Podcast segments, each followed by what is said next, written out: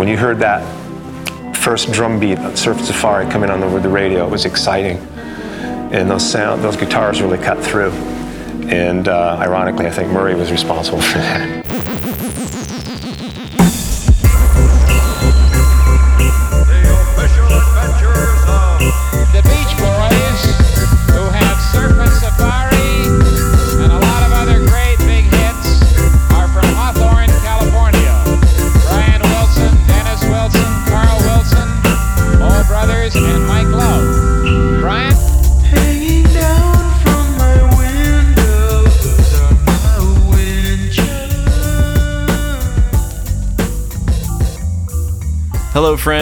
This is Wyatt here in Nashville. Here with my buddy Jason.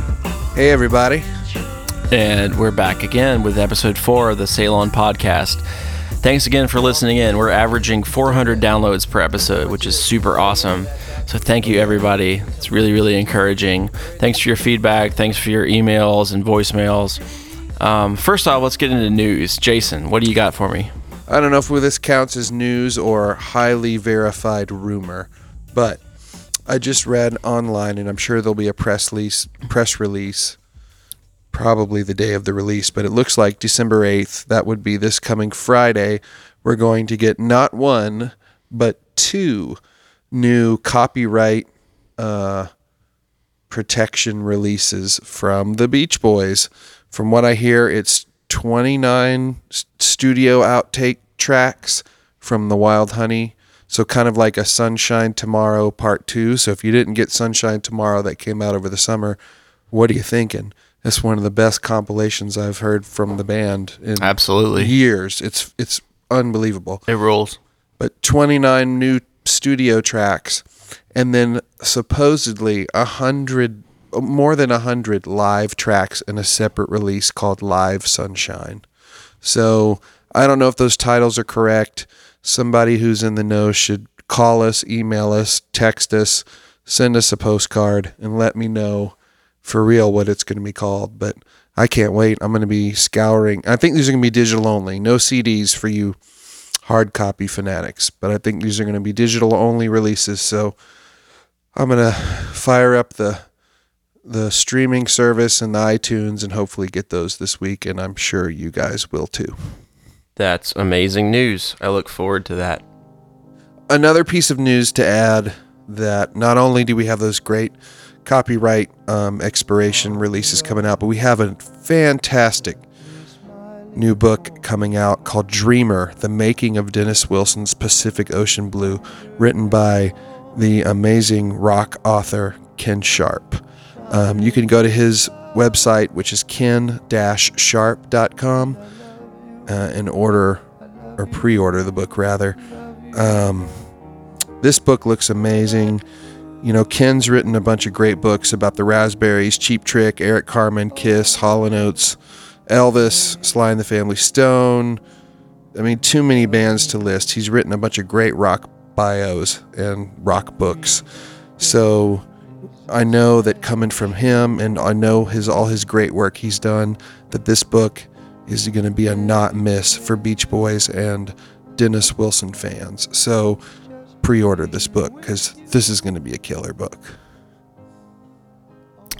Can't wait.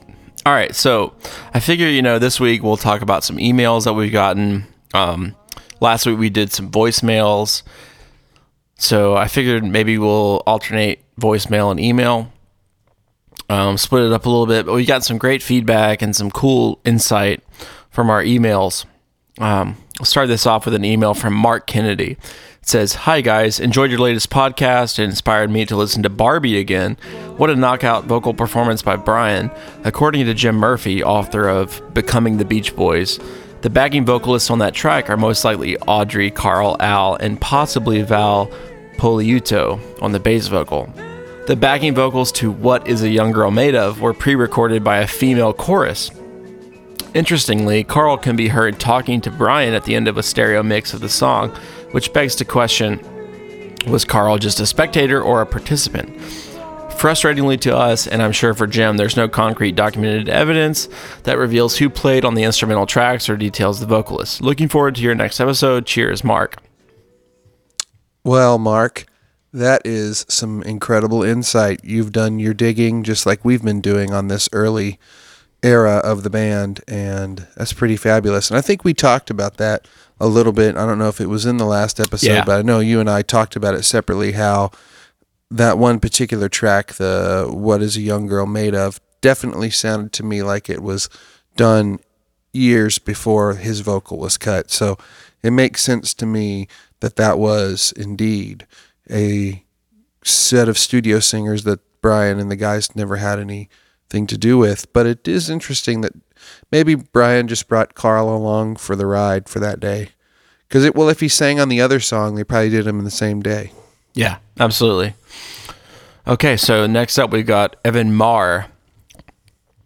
Um, he says, "Hey there, love the new podcast, love the Explorers Club. Also, Wyatt Span's Second Saturday is amazing. That song Ariana is incredible. What a chorus! Just typing in to tell you about my first Beach Boys experience. My parents had a huge red van, not a minivan, but a travel van with four bucket seats. My mom wanted to go to the Christmas tree shop to get some Christmas decorations. Not sure how widespread this chain is, but in upstate New York and on the West Coast, it's one of the bigger we have everything stores. We walked in around together for a while. I was 11, and as soon as I saw the music section, I ran to it, leaving my mom in the dust. I scrounged through the tapes and CDs. All the way to the bottom was my first Beach Boys experience waiting for me Smiley Smile. The cover art, the name, the Beach Boys, everything made me want it. The song titles are so intriguing to me. The bin of tapes was huge, not unlike the big bins of CDs and DVDs at any Walmart, with the big $5 sign. I begged and pleaded to my mom to get it for me, but there was no price tag on it. And we went to check out, and it turns out the tapes were only 50 cents. So I went to my pockets and spent my first half dollar on the Beach Boys. We got in the car. My mom was very excited to pop in the tape. She knew the Beach Boys in the way that most people did her age, born in 58. Just as the surfing stuff, me, I probably knew get ar- I get around and surfing USA, but not consciously. I didn't know who the boys were yet. From the first track, my mom instantly didn't recognize any of the sounds. I remember the moment when Fall Breaks into Winter came on. We had to turn it off. It was too scary. I was too afraid. anyway, this is great. This is very poorly written, but this album changed my life, and I always think it's interesting that one of the weirdest Beach Boys albums was my first. Love the pod, sail on, Evan.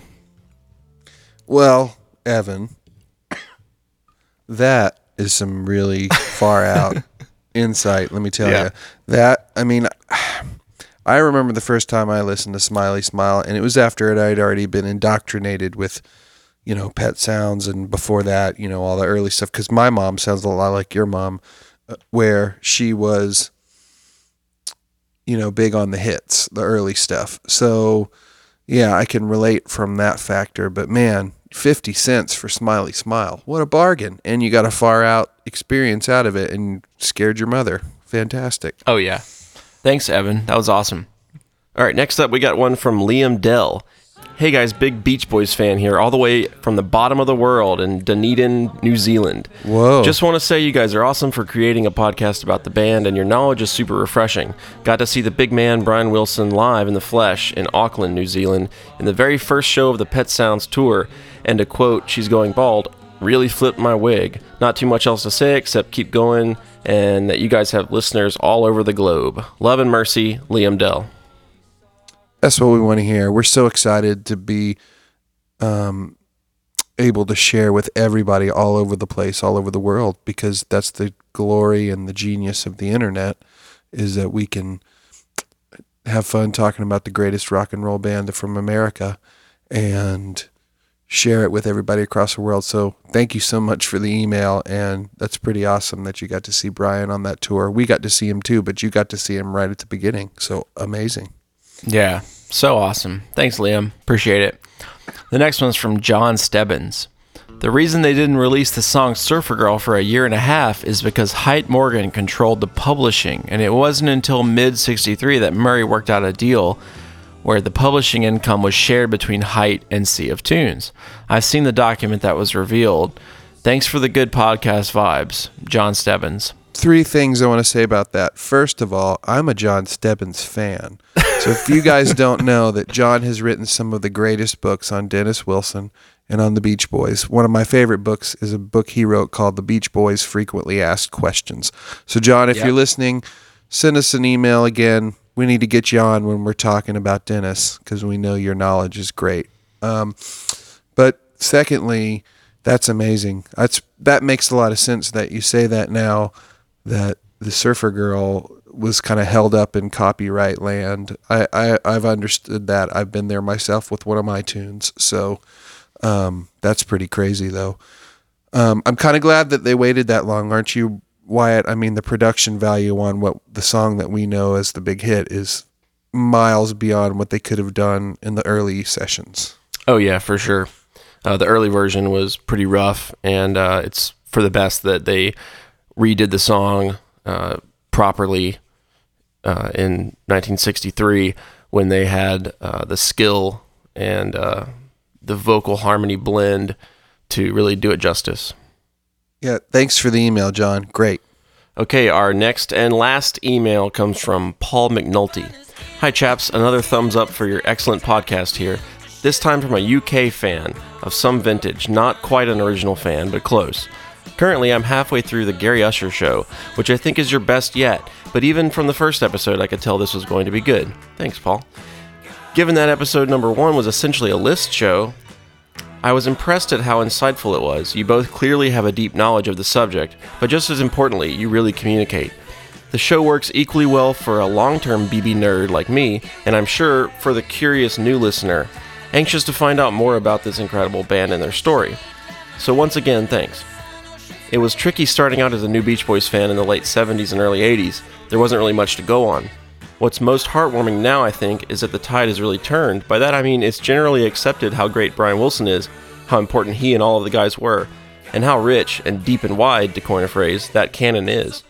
I loved these voicemails from guys of 20 or so talking about how this music made so long ago still connects effortlessly with anybody who cares to listen. Please keep up all the good work. There's always something new to learn about our band, and there's always new guys and gals coming along who will hear I Get Around, or She Knows Me Too Well, or It's Okay, and will find themselves wanting to learn more. Now, thankfully, in 2017, there's a lot of places they can go, and Sail On is as good as any. Best regards, Paul McNulty. What an incredible email. Um, I really appreciate that. I mean, yeah, this. I mean, that's the reason we started the podcast. I mean, that email nailed it. I mean, we we come we're coming at this. We're guys in our mid thirties and have been Beach Boy fans since we were little kids, and a lot of that was passed on from our parents who were original fans. So we're really hoping. I know that was the goal me and Wyatt talked about, and this is a not only for the to introduce someone to the Beach Boys, but also to enrich and bring in the community of the super fans that have been there all along or have just been crazy about the band like we have. So I'm so glad that you pick up on all the different levels that we're trying to communicate, and I'm glad that you know you're picking up on our good vibrations to be corny. But absolutely. Thank you so much. What a fabulous email. Thank you for listening. Yeah, thank you so much, Paul. That was a great email. Um, thanks for all the kind words that everyone said this week. You guys have been really encouraging to us. Um, this is a labor of love, and uh, we really appreciate all the all the kind words. Really keeps us going and motivated to make a great podcast for you guys. And um, thanks for making us smarter, helping us out, uh, correcting us when we're wrong. Keep doing it. Appreciate it. Um, so last week we had a trivia question, and several people wrote in. The question was, what song was recycled from Muscle Beach Party? And there were actually two answers. And uh, Josh Carlson sent us a voicemail and got both of those right. Um, the first one was Car Crazy Cutie that the Beach Boys did, and then also the Survivors tune, which is another Brian Wilson project, the song called Pamela Jean. So thanks, Josh. That's awesome. Way to way to go. Big Pamela Jean fan right here. Let me tell you.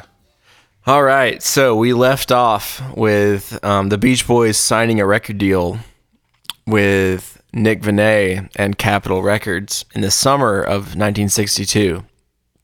And um, at that point, they spent the rest of the summer playing live shows throughout Southern California. Dennis dropped out of school because he was already suspended. It was just made sense. And then Carl and David enrolled in a young professionals high school Uh, they played some notable shows that summer. July 16th, they played uh, Jody Gable's birthday party in Burbank, which was their fan club secretary through 1966. That's pretty cool. That's awesome. Yeah, what a dream And, come uh, true. Absolutely. I I bet that was incredible. Yep. And then on uh, July 27th, they played um, at the Azusa Teen Club and just happened to be where they were filming the One Man's Challenge documentary.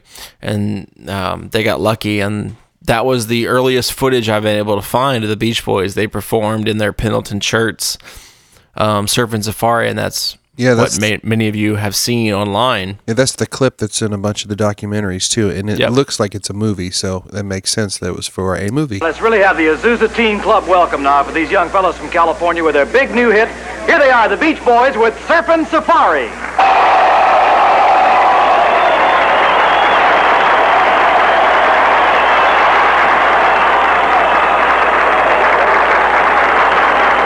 Let's go surfing now, everybody's how. Come on a safari with me. Come on a safari with me. Early in the morning we'll be starting out. The honeys will be coming along. We're loading up the woodies with the boards inside and heading out singing our song. Come on, baby, wait and see it. I'm gonna take you surfing with me. And. I'm gonna take you surfing with me. Let's go surfing now. Everybody's learning how. Come on a safari with me. Come on a safari with me. Huntington and Malibu, they're shooting the beer. At Rincon, they're walking the nose. We're going on. In August, the boys played their first show with Jan and Dean, which would be a long standing relationship. Yeah, And also in August, Brian moved into his first apartment with Bob Norberg. Bob and Sherry Bob. Yeah, he and his girlfriend Cheryl started a little group called Bob and Sherry, which uh, Brian worked with on a few occasions that we'll get to eventually as well. So, with a deal in place, the boys had to get into the studio and record an album.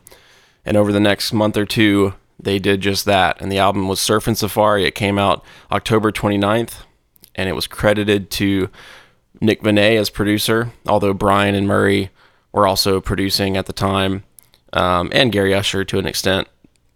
Uh, and it peaked at 32 on the US chart, which is really awesome.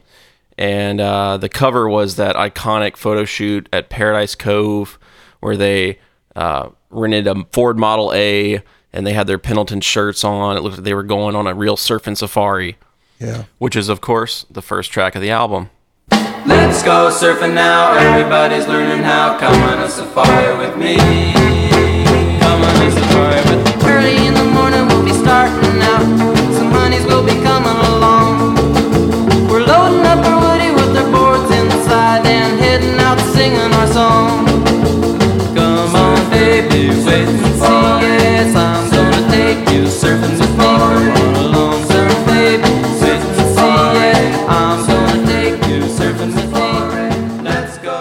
So, of course, as we've talked about before, Surfin' Safari was recorded at Western Studios back in April 1962.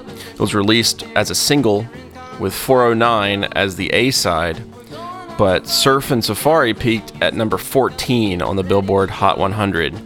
Um, it was their big smash hit. Um, and uh, as I said, it was the B side originally, but a DJ in Phoenix decided to flip it over, and uh, that was where the craze started.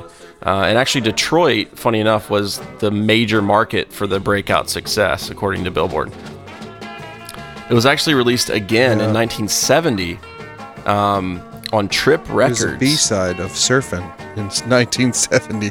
I have a feeling that's probably the other version, not the Capitol version. Yeah, it's definitely the World Pacific version. Um, it's kind of bizarre. Copyright expiration sounds like to Yeah, me. I'd, I'd bet that as well. It was also um, the inspiration for the Apple browser Safari. If you think about it, surfing the web, surfing Safari, something I didn't ever pick up on. Yeah, I didn't. I didn't know that until we did this research, and that's really. I never thought about that. I did not either. That's pretty amazing. This is definitely in my top 50 favorite Beach Boys songs. I love this song. Yeah, if I'm giving this song a rating 1 to 10, I'd give it a 6 out of 10. Okay, I'm going to go higher. I'm going to give it an 8 just because Nice. I'm giving it an 8 not based on composition, although I think it's a very good composition. Mike Love's lyrics especially, but I'm giving it an 8 as this is the first Beach Boys song that is, that gets close to the sound that they're known for the most. Um, I feel like this is the one that really established them as a national act. Surfing was cool, and I like surfing, but Surfing Safari, it's it's really to me, and I think they've always you know put in their history. This is the really the start of the things really kind of starting to fire on all cylinders for the band. So for that alone, I will put it high to the top of my charts at number eight. All right, so track two, we have County Fair, written by Brian Wilson and Gary Usher, recorded at Capitol Studios September 6, 1962. This was released as the B side of Ten Little Indians. Uh, this melody would also be recycled for the song I Do, which was performed by the Castells. Gary Usher is quoted In early 1962, we were in San Bernardino for a Beach Boys show at a fair. Brian and I liked the happy scene of the county fairs. We picked up on the spirit of the rides and the girls, and at one of our daily writing sessions, we were sitting there and we wrote County Fair in about 10 minutes. Uh, this also features Nick Venet as the fair barker and Andrea Carlo, who was David Marks' aunt, even though she was only 17, as the girlfriend. And she actually had a huge crush on Brian and ended up dating Dennis because Brian was super shy. Of course, he got all the ladies. Also, Brian plays the fun little organ solo on this song. Yep. Trademark Brian organ playing for sure.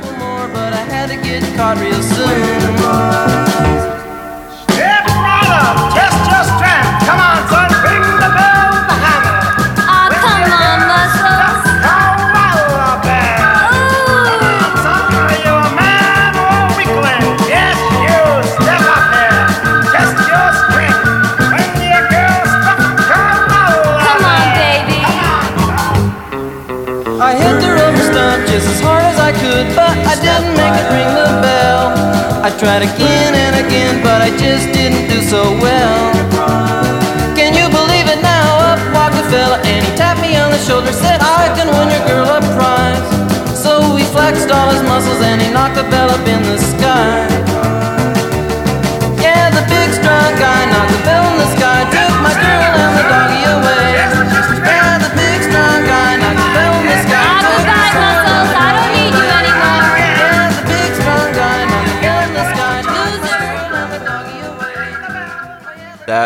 Line at the end is so awesome, I think. Yeah, the big strong guy knocked the bell in the sky, took my girl and my doggy away.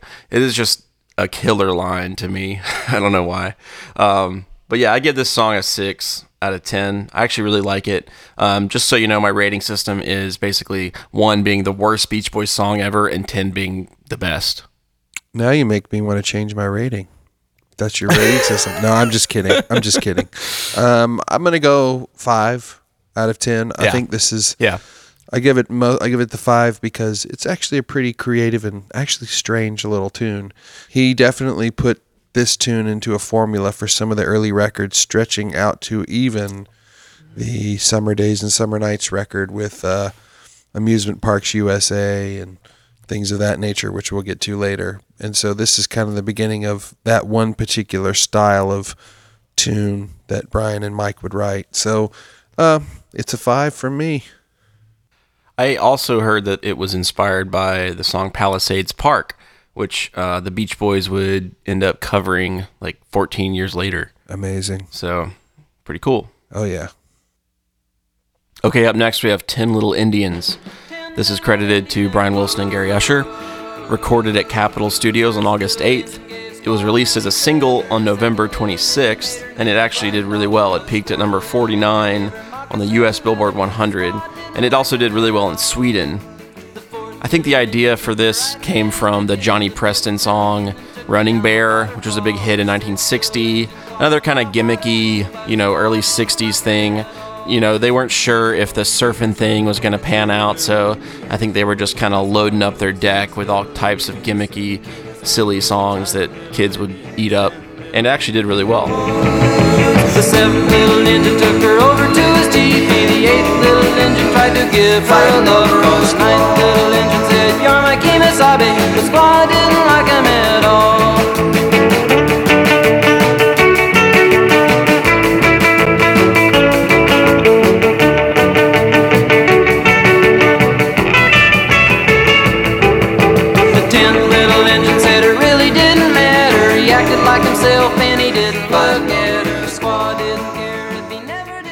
What's your rating, Wyatt? I mean, I don't really like this song. I gave it a three out of ten. I think it's just very boring and safe. Um, I kind of dig the guitar solo, just you know, but I, I, there's not really much else going on in this song. It's kind of silly, and you could never get away with it these days. It's kind of uh, politically incorrect. Yep. I'm gonna go with a two. Um, I'm just not a huge fan of Ten Little Indians. Um, I know they've never played it live. It's one of their only top 50 singles they've probably never played. Um, That's kind of crazy. Yep. And you know, it's just not. I mean, Running Bear's a way better song. The tune It that, is. the tune that they didn't that they tried covering later. So um, I don't feel like this was a great experiment. But it's strange. No. It's strange that Capitol put this out as the follow-up single to Surfin' Safari. On to Chug a Lug. Track four, Chug a Lug, written by Brian Wilson, Gary Usher, and Mike Love. Mike Love was added as a writer in the 90s when he filed that big lawsuit. It was recorded at Capitol Studios on August 8th, and uh, Nick Venet was originally concerned about this song because he didn't want people to get the wrong idea and think it was about drinking beer, because that would be really, really bad, because this band is for kids. Um, in a 1962 interview, Brian said that he wanted this song to be the follow up single to Surfin' Safari, which I think it would have been a better single than Ten Little Indians, but they're both pretty silly. Brian's still glued to the radio. Louie's looking out the rear window. The guys got around to ordering fries, but root beer is my best buy. Give me some root beer. Give me some root some cold root beer. Here a mug, there a mug, everybody.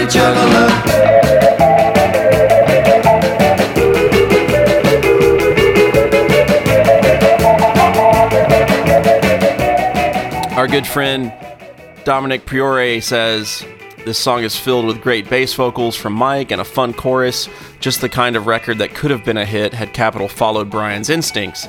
It also has a hot guitar solo, and the lyric really cues you into the personalities of the individual Beach Boys. Well, um, I'm going to give you my rating first on this one. Uh, I I'm putting this one up at five.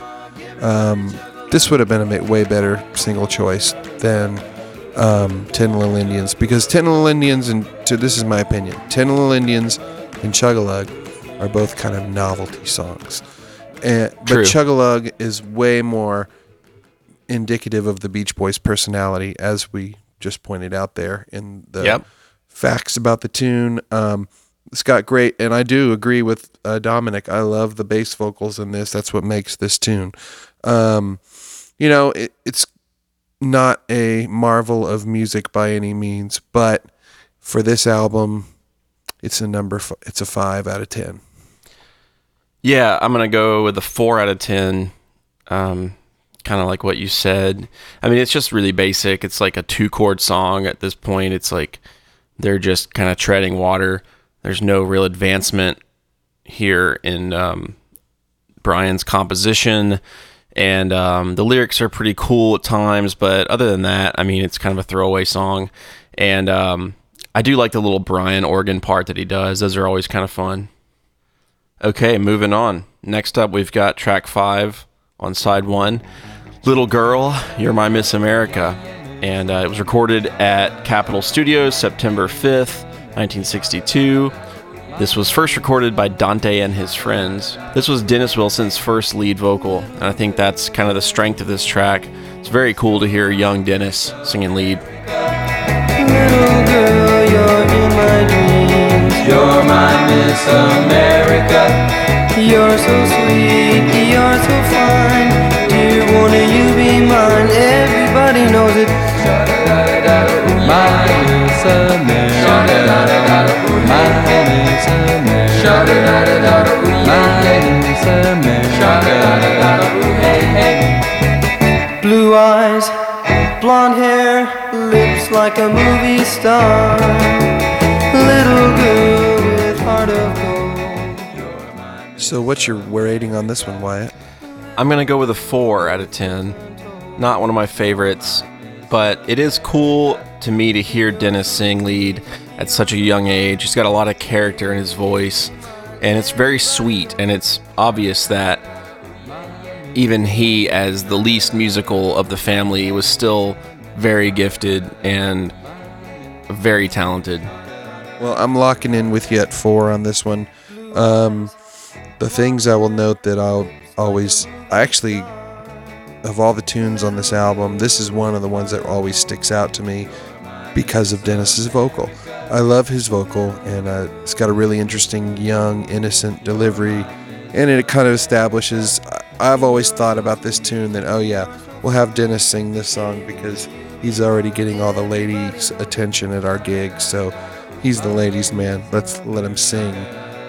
You know, I could see Dennis as a young guy as the beauty pageant judge or something crazy like that. Right. So, um, totally get why he did this tune. Um, so yeah, four out of ten. Weird little cover, cool vocal.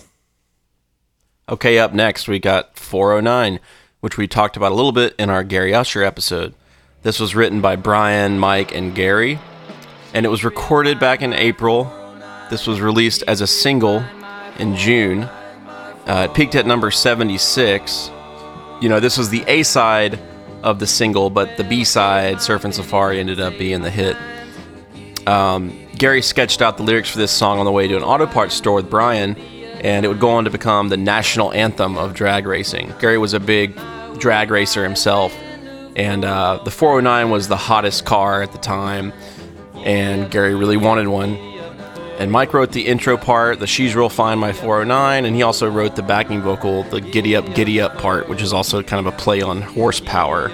Get it? Giddy Up. Nothing can touch my 409, 409. Ooh, giddy up, giddy up. Ooh,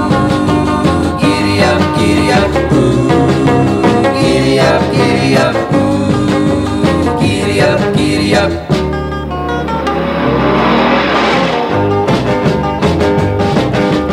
When I take her to the drag, she really shines.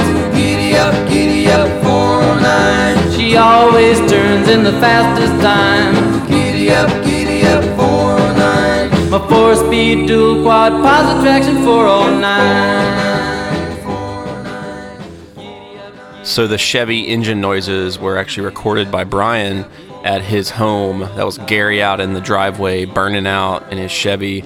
And uh, it was like 1 a.m. and all the neighbors woke up and Murray was really furious and Love it. you know it's just a whole scene, but it's a cool story. Um, so good. Gary was actually in the studio for this, according to Chuck Britz, the engineer. I think he was actually singing on this song, and uh, he had to scram when Murray arrived at the studio because he wasn't allowed to be there. Yeah. One thing I read to add to that um, about Gary is a lot of the time, uh, what would happen is Brian would go into the uh, control room, the board, and get things sounding the way he thought it should sound. And then Yep. and a lot of the times Gary would be there, especially on this album sessions, and Gary and Brian would come in and get things going. And when they knew Murray was coming in, Gary would like hide, um, or he would get Yeah. kicked out. But Yeah. and Murray would try to come in and like change all of Brian's settings, and then Brian would walk back in and say, "What just happened?" So it was kind of like a, a comedy of errors. Really, it was just just ridiculous. Um, and I've just I just read some stuff that basically said, kind of even referencing what you were mentioning early on that. Uh, you know, they credit Venet as the producer, but Brian was there getting the sounds, talking like you were saying. So, but I just think it's funny that Gary had to hide. So, what's your rating for 409? Well, to me, it's one of the stronger tracks on the record. I give it a six out of ten. I'm gonna go. I'm gonna go right there. I'm gonna again lock in with you. Six out of ten. I think this is the second best song on the record um, for me. Uh, I, and I know that sounds stereotypical, but um, man, it's just another. It's an iconic Beach Boys song. It's one. It's the first big. It really it's is. the first big car song. So, um, and as we will talk about at nauseum on this podcast, uh, the two biggest things the Beach Boys were known for for the first few years of their existence were cars and surfing. And speaking of surfing, on side two now, track one, a song we've talked about a good bit already, um, surfing. Oh yeah, So, written by Brian Wilson and Mike Love, recorded at World Pacific back in October of 1961, a year ago at this point. Um, obviously released as a single and peaked at number 75. It was their first single. Uh, it's the only song on this record that features Al Jardine. He played stand up bass and sang on this song, and uh, he obviously left the group before this album was recorded. Sped up slightly for this LP. I think that was Murray's idea, one of those make them sound younger things. Um, strange though that he did it on this song and not on Surfin' Safari or 409. But uh, moving on, this song was uh, recorded again by the Beach Boys in 1992 on that Summer in Paradise album. shoot. Man, can't wait to get to that one. That'll be probably years from now at this rate. You know, I give this song a 4 out of 10. I'm gonna go one step higher. Go five out of ten. It's the uh, the shot heard round Hawthorne because it was a local hit. Haha, get it? Um, but uh, anyway, it's um, you know it's what started it all. The lyrics are really cool, um, and this sped up version is strange, and you can tell it's go now. You go listen to it. Anyone who's never thought about that kind of thing before and listen to it and say, "Oh yeah, it sounds a little, little uh, like when your record player's playing the record a little too fast." So, um, yeah, surfing. Surfing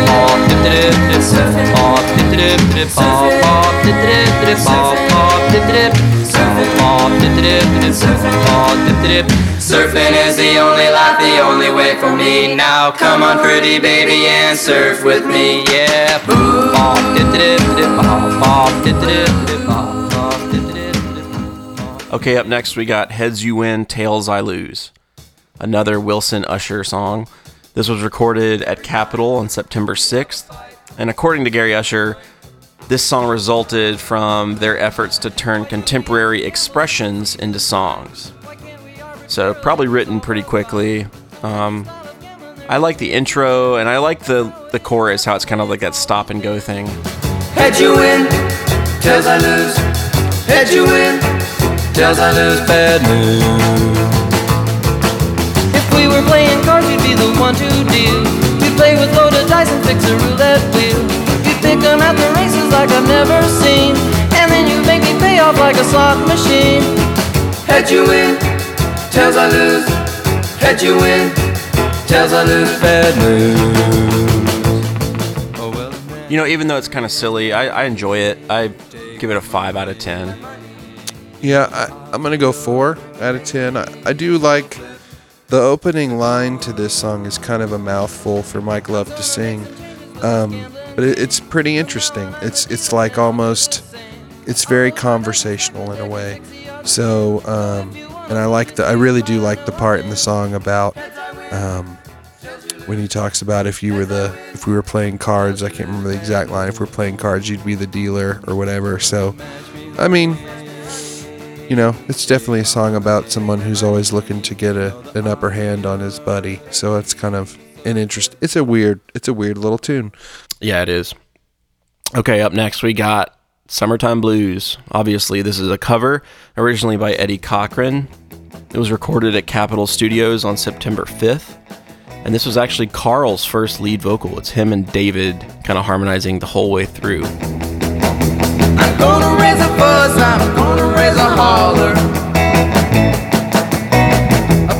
working all summer just to try to earn a dollar.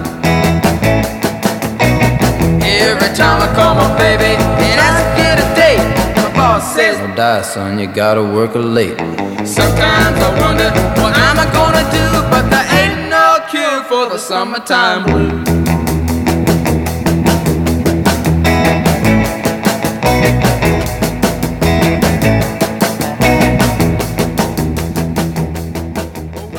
This wasn't released as a single in America, but it actually charted in the Philippines in 1966. Isn't that bizarre? That's really weird.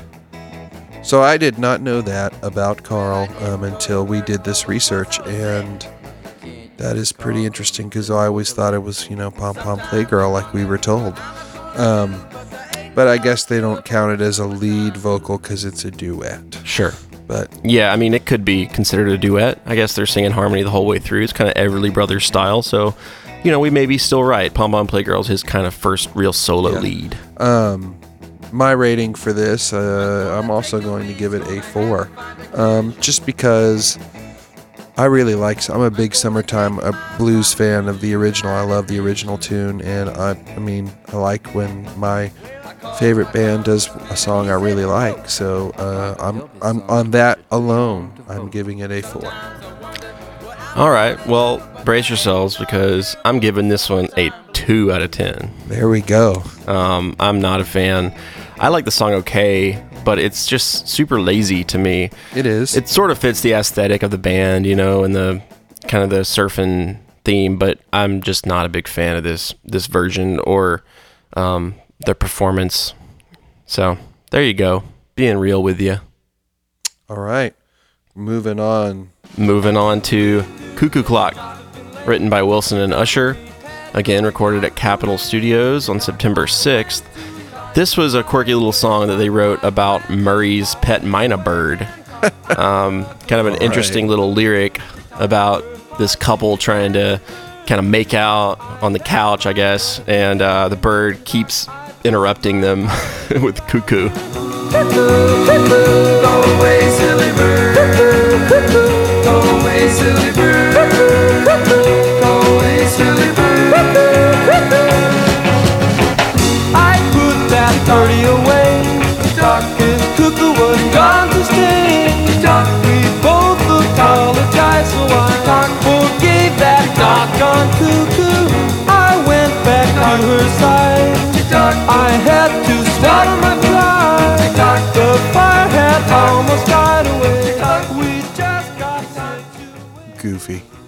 This is actually Brian Wilson's first released lead vocal. Isn't that cool? It is cool and very weird. Yeah, it is weird, and I actually really like this song. You know, in the grand scheme of this album, I give it a six out of ten. I'll go. Uh, I'll go four out of ten.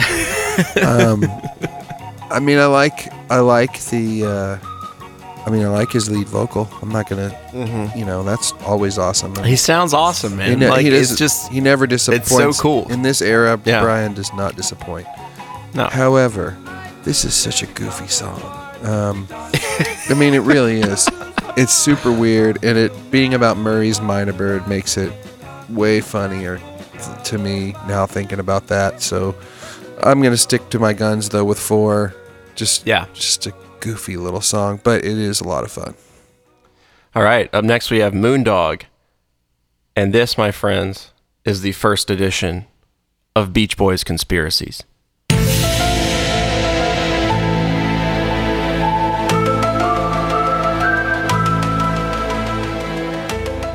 Conspiracy time.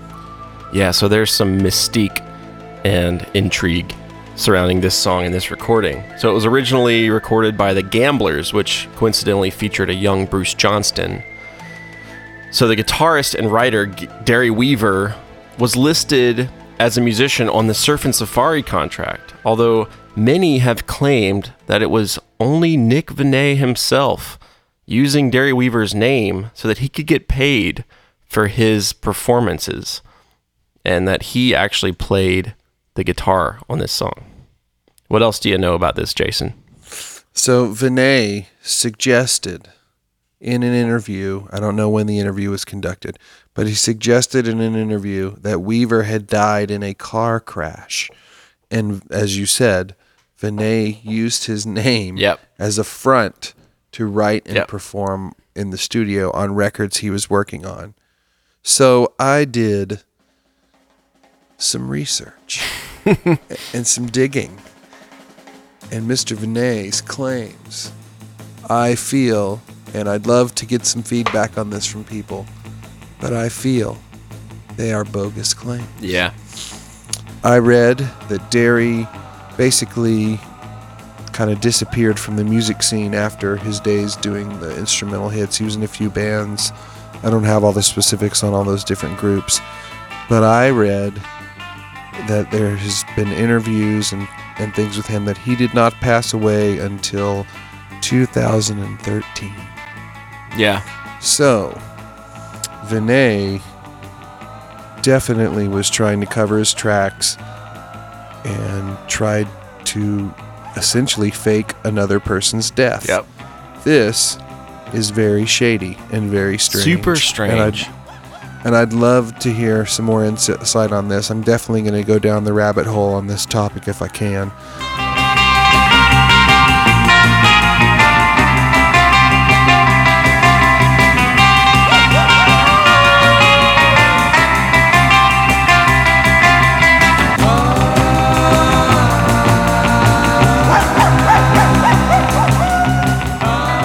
So, any of you surf rock fanatics out there who are, you know, know all about the uh, uh, the Gamblers and these other groups from this era that know about Derry Weaver and his place in that scene, please fill us in. I'm fascinated. It's very fascinating, very interesting developments.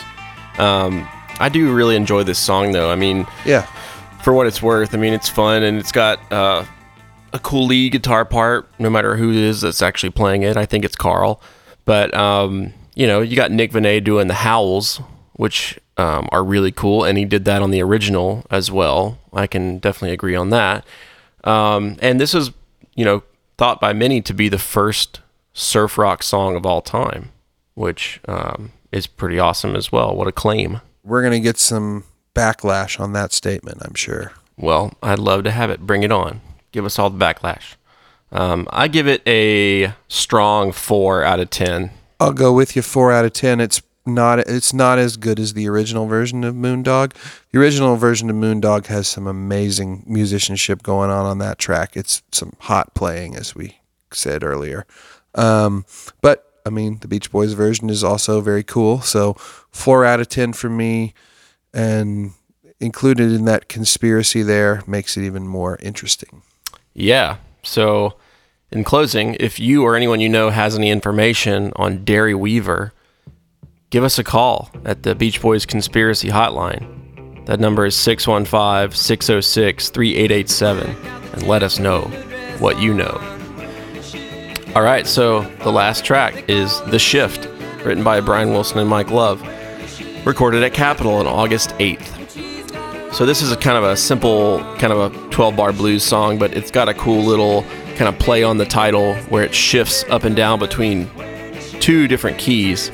And while it's not a masterful key change that, you know, Brian Wilson would later become known for, it's actually a pretty neat little trick and it's the first of its type, I think, for Brian. Turns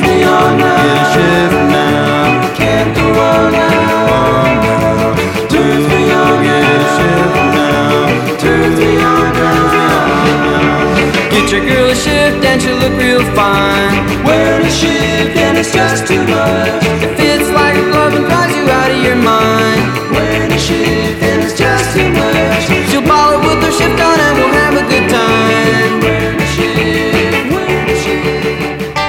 That being said, the song is kind of silly, and in my opinion, it's like one of Mike's worst lyrics. But I give it a 3 out of 10. Yeah, three out of ten for me. I think all the key shifting is really neat, but outside of that, it's a pretty flimsy jam. Yeah, and you know, on the face, um, I think a lot of these songs are really silly, and um, they come across as being kind of childish and trivial.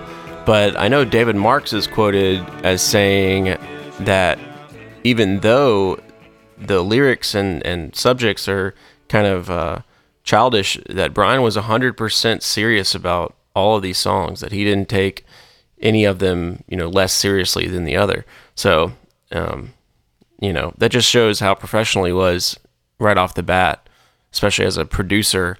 Um, so I always, I always thought that was a cool quote, and I always, you know, made me appreciate these records a little bit more. It's interesting you say that. Uh, that I've read that same quote um, from uh, David Marks, and I mean, you know, I feel like Brian and uh, I'm sure the other guys to a lesser extent, but Brian certainly was looking at making this album for big time Capitol Records as, hey, you know, this is the beginning of our big shot. We got to knock it out of the park no matter what we're recording. And I've I've always sensed that what I call heyday Brian Wilson was the ultimate producer, performer, total perfectionist, totally knew how to work with his players, totally knew how to work with his singers. Yeah. And uh, I mean, this is evident. I mean, you and I both listened back to those Unsurpassed Masters tapes this week, and you can hear it. Um, you can hear a lot of goofing off by everybody, but you can also hear, you know, even on these weird little tunes, Brian just, you know, he's the head coach. He's in there. Yeah, man. Absolutely. He's the dude. Uh, so there is one more song that we should talk about, a song that didn't make the record, um, called Land Ahoy. I've been overseas for almost a year. Anytime now, precious land should appear. I've been away from my lover so long. Look there, matey, but I could be wrong. Land ahoy, land ahoy, sailor boy. Land ahoy, land ahoy, sailor boy. Land ahoy, land ahoy, sailor boy. Oh, land ahoy, land ahoy, sailor boy. Listen here. Uh, they recorded it on September 6th, and um, they held it back and eventually reworked it into the song Cherry Cherry Coupe, which was on the Little Deuce Coupe album, um, which I love. I love that version better than this version, but this is still really cool, and I give it a 7 out of 10, actually, which is higher than anything else on this record. I'm gonna go like six out of ten as well. I think this is a, a lot better than the a lot of these tunes that they chose for the album. However, um, I'm much more partial to Cherry Cherry Coupe, which we will talk about later. Um, so, in hindsight, I'm glad they saved it. Yeah, I agree because Cherry Cherry Coupe is one of my favorite early Beach Boys songs. And uh, that's the Surfin' Safari album, plus a bonus track. So there you go. I think our ratings seem a little low um, looking at them now, but just remember that they're on the scale of worst to best of all time Beach Boys songs. So, Yeah, I mean, I'm with you. I think, you know, and to take into account everyone, we're looking at these albums from a historical perspective and we're, you know, balancing these ratings on stuff that's, you know, things to come. So, um, yeah, I'm right there with you. And I still stand by my eight for Surfin' Safari because that's an important record. absolutely. So, while we're at it, why don't we give the album a overall rating? Um, I'm to give it a 4 out of 10. I think it's one of the weakest Beach Boys albums of the 60s. And um, it should be. I mean, it's their first album, and they've got nowhere to go but up. Um, it's historically important, but as I gave a majority of these songs, I'm going four out of ten. Alrighty. Looks like that's it for Surfin' Safari. Thanks for joining us, guys. I hope you enjoyed it. Next week, we are going to be talking all things Roger Christian. If you don't know, you're going to find out a lot real quick. All right, so as always, hit us on the email, sailonpodcast at gmail.com. Hit us on the voicemail, 615 606 3887. Check us out on the web at sailonsounds.com. You can also check out our tour dates for our Sail on Beach Boys tribute band on that site. We're playing a ton of gigs next year, so we'd love to see some of you guys out there. Let us know if you're coming. And then, of course, music by Will C. Thanks, Will. www.willcmusic.com. We'll see you next time. Sail on, sailors.